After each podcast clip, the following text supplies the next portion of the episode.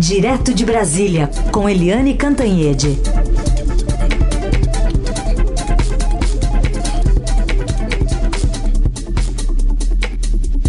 Oi, Eliane, bom dia.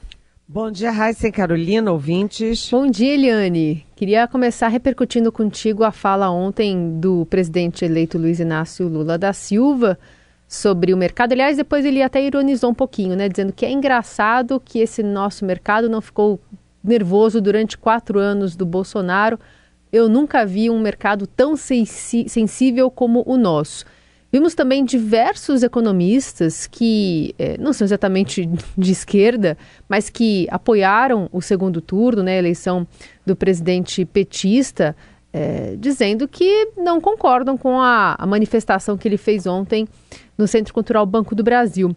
Queria te ouvir se realmente o mercado é que está nervoso demais ou Lula está é, espelhando mais uma segunda é, gestão do que a primeira, quando ele assumiu pela primeira vez a presidência. Pois é, o Lula ia muito bem. O Lula estava uh, ah, escolheu bem, indicou bem o, a equipe de transição. O Lula estava se manifestando bem. Ele está correto quando fala da, da dívida social de 500 anos do Brasil. É verdade isso, é verdade, a gente precisa focar nisso. Ele falou também com propriedade quando ele fala, olha, investimento social é investimento, não gastos. Tudo isso a gente concordou anteontem, mas quando ontem ele atacou a estabilidade fiscal, a responsabilidade fiscal, o teto de gastos, etc., aí a coisa complicou. Porque não foi só o mercado, o mercado reagiu sim, né? O dólar bateu, disparou para R$ 3,59. O...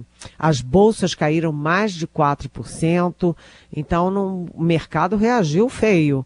Mas não foi só o mercado o super economista, ex-presidente do Banco Central, Armínio Fraga, reagiu criticando. A Helena Landau, que é uma super economista também ligada aos tucanos, é, reagiu também, lembrando que, olha, é, quem, quando não tem responsabilidade fiscal, quem paga é, os, é o pobre. E o Henrique Meirelles é, ex-ministro da Fazenda, ex-presidente do Banco Central, ele reagiu até com uma ironia, né? No site Metrópole, o Meirelles disse que o Lula dilmou. Então, foi uma reação ruim. É, o Lula fez um discurso muito emotivo, um discurso em que ele chorou ao falar da fome, e ele tem sim, né? Ele tem lugar de fala quando se trata de fome. Ele, um, um, migrante nordestino, que ficou descalço durante a infância inteira, que sacudiu num pau de arara até o, eh, São Paulo, enfim. O Lula tem lugar de fala quando a questão é fome, quando a questão é miséria. A biografia dele sustenta. O discurso dele sustenta também o choro dele de ontem, mas ele não pode contrapor o combate à fome e à miséria, que são fundamentais, com a responsabilidade fiscal. Porque se você não tem responsabilidade fiscal, estoura os gastos, é, estoura as contas públicas, o que que você consegue? Inflação, juros altos, quem paga a conta é o pobre. Você está tirando investimento de educação, de saúde, é, de habitação, de tudo. Então, o Lula ontem teve um dia de Jair Bolsonaro, né? O dia em que o Jair Bolsonaro reavivou no Lula, é, atacando a responsabilidade fiscal. E a gente lembra que o oposto de responsabilidade é irresponsabilidade. Agora o PT saiu inteiro correndo para é, correndo atrás do prejuízo, né? E vamos ver como é que vai ser hoje. No fundo, no fundo, acontece o que, aquilo que acontece sempre. Vão dizer que o pobre Lula foi mal interpretado e que a culpa é da imprensa.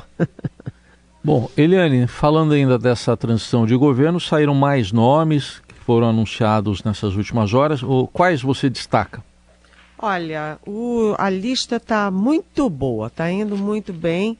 O Lula faz algumas concessões ao coração, né? Faz um carinho aos velhos petistas, a turma dele, o que também faz sentido. E ele tem posto várias mulheres admiráveis eh, na transição. Então, vamos lá. Entre os eh, que são eh, os do coração que ele quis prestigiar, eu citaria o Guido Mantega, né, que está na equipe de planejamento, foi ministro da Economia, está na equipe de planejamento, foi uma sinalização ruim para o mercado, porque o Guido Mantega é, comandou a economia no pior governo, no pior momento do, da era PT no governo né? Então, não é uma boa lembrança econômica, mas eu diria que é uma licença afetiva do Lula e todo mundo tem direito à sua licença afetiva. Nesse grupo também está o ex-ministro Paulo Bernardo, ex-marido da, da Gleice Hoffmann, presidente do PT, que fica no grupo das comunicações. Uh, e entre os petistas antigos também, você tem o Paulo Camoto, que é o tesoureiro, o homem que foi muito próximo do Lula há muito tempo, sumiu na campanha, mas ele está na história do Lula, na história do PT. E tem o André Ceciliano, que é o presidente da, da Assembleia Legislativa do Rio e que mais, né? Uh, o André Siciliano foi aquele que rachou as esquerdas no Rio de Janeiro, competiu é, para o Senado e perdeu, e não apenas perdeu, como tirou a vitória do Alessandro Molon do PSB.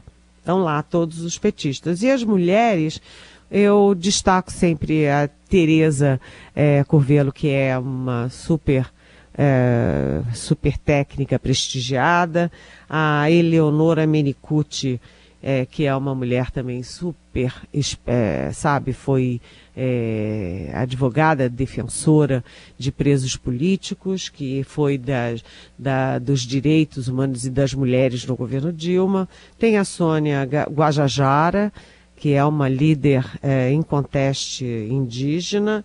E tem, tem aí a escritora Aniele Franco, irmã da Marielle Franco, que simplesmente né, tem toda a simbologia, a simbologia da Marielle Franco. Até hoje ninguém sabe quais foram os mandantes da, do assassinato de Marielle e de Anderson. E aí você tem também nesse bolo, por exemplo, a deputada a Maria do Rosário, que foi atacada pelo Bolsonaro quando disse: Ah, eu não estupro você porque você não merece. E esse caso, inclusive, foi parar no Supremo Tribunal Federal. Então, tudo isso tem nome, tem história e tem simbologia também, gente. Muito bem. Bom, vamos falar também sobre alguns cuidados que a equipe do presidente eleito Lula tomou depois de se instalar no CCBB, sede da transição. Aparentemente o GSI também estava interessado em ajudar nessa transição aí, né, Eliane? Pois é, aconteceu o seguinte, a equipe do, do PT chegou lá e fez uma varredura. E nessa varredura descobriu que todo o sistema eh, de internet do CCBB está conectado ao sistema do GSI, o Gabinete de Segurança Institucional, que é dirigido pelo general Augusto Heleno, que se transformou num bolsonarista feroz né? E um antipetista feroz. E aí, o que, que a equipe fez?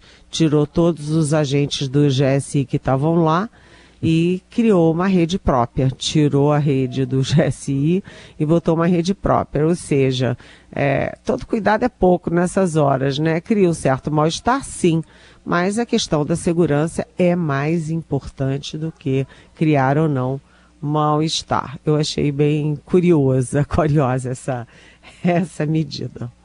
É quase que um Helenão, né? Mas Helenão com H aqui que eu tô falando, não é um Helenão sem H. exatamente, exatamente. O, o Eliane, e para a comitiva aí da, da COP27, que aliás a ex-ministra Marina Silva tá lá já. Será que é ex-ministra ou futura ministra, hein? Bom, por enquanto é ex-ministra, mas ela já tá lá. E com quem que vai o presidente Lula para lá? Pois é, o, ontem eu tive em primeira mão ali a lista dos, dos indicados e, e os indicados dizem muita coisa. Né? O Lula vai com a Janja, vai com a Marina Silva, que todo mundo já sabia, vai incorporar a Isabela Teixeira, que também foi ministra de Meio Ambiente na era PT e também é super prestigiada no mundo afora. Né? A Isabela, toda vez que eu tento falar com ela, ela está num lugar do mundo, porque ela é convidada para os fóruns, para as discussões, para os debates. Ela é super respeitada nessa área da, da, da sustentabilidade, da questão climática. Vai também o Celso Amorim, que é mais do que consultor do Lula nessa área internacional, é, porque foi o, oito anos o chanceler do Lula. É, e estão também na lista, tchan, tchan, tchan, tchan, Aloysio Mercadante e Fernando Haddad. O Aloysio Mercadante está em dúvida se vai ou não, porque o Mercadante é cotado para a chefia da Casa Civil, que vai coordenar os ministérios, portanto ele é importantíssimo na transição e é possível que ele acabe não indo, mas ele está na lista. E o Fernando Haddad, aí todo mundo se pergunta o que que o Fernando Haddad está fazendo nessa lista, porque havia aí uma, uma pulga atrás da orelha. É, que o futuro ministro da Fazenda, que é, será o dono da economia, estaria na comitiva. E aí eu consegui com exclusividade essa lista e tá lá o Fernando Haddad. Então fica todo mundo oriçado para saber, Fernando Haddad está aí na boca de ser o futuro ministro da Economia?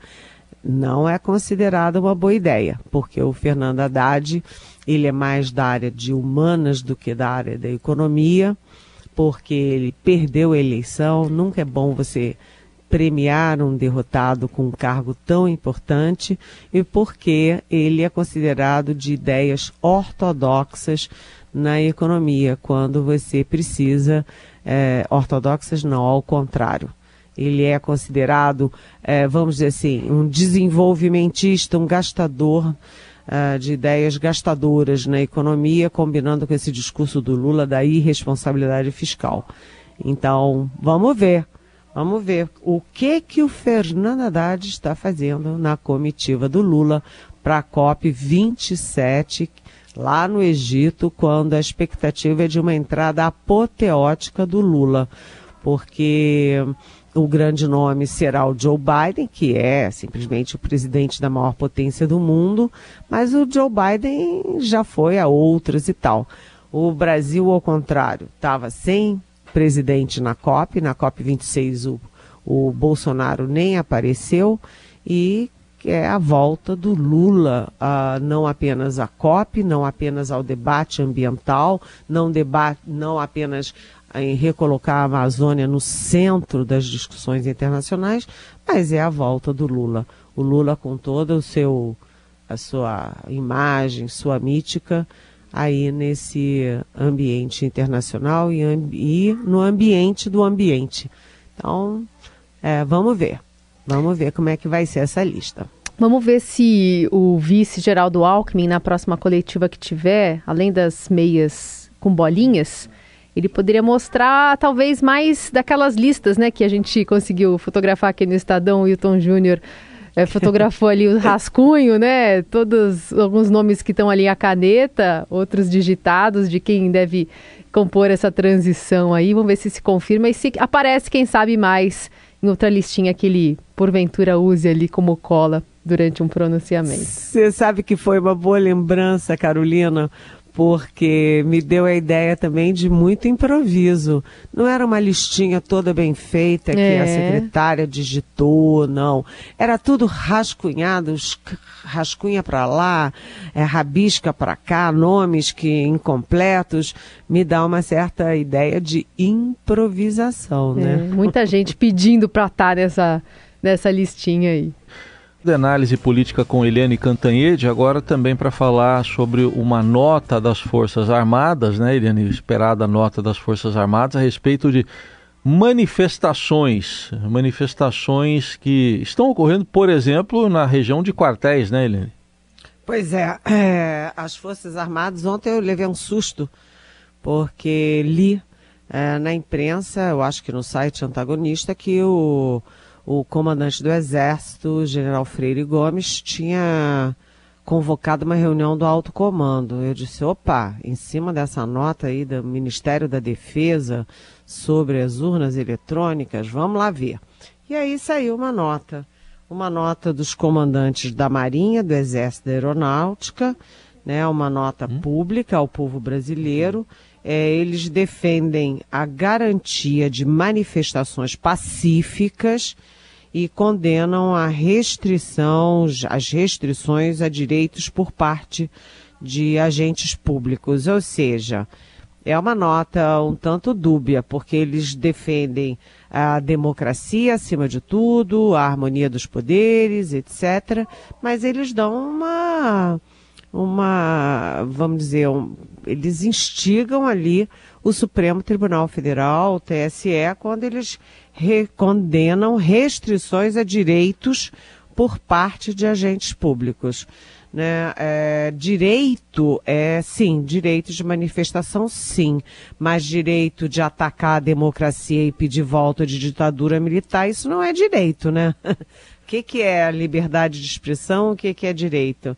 A Constituição proíbe a defesa de ataques à democracia brasileira, mas o fato é que eles é, fizeram aí um defenderam os valores e tradições das Forças Armadas, disseram que as Forças Armadas são sempre presentes e moderadoras para assegurar o compromisso irrestrito e inabalável, tô lendo, tá? Aspas, compromisso irrestrito e inabalável com a democracia e harmonia política e social.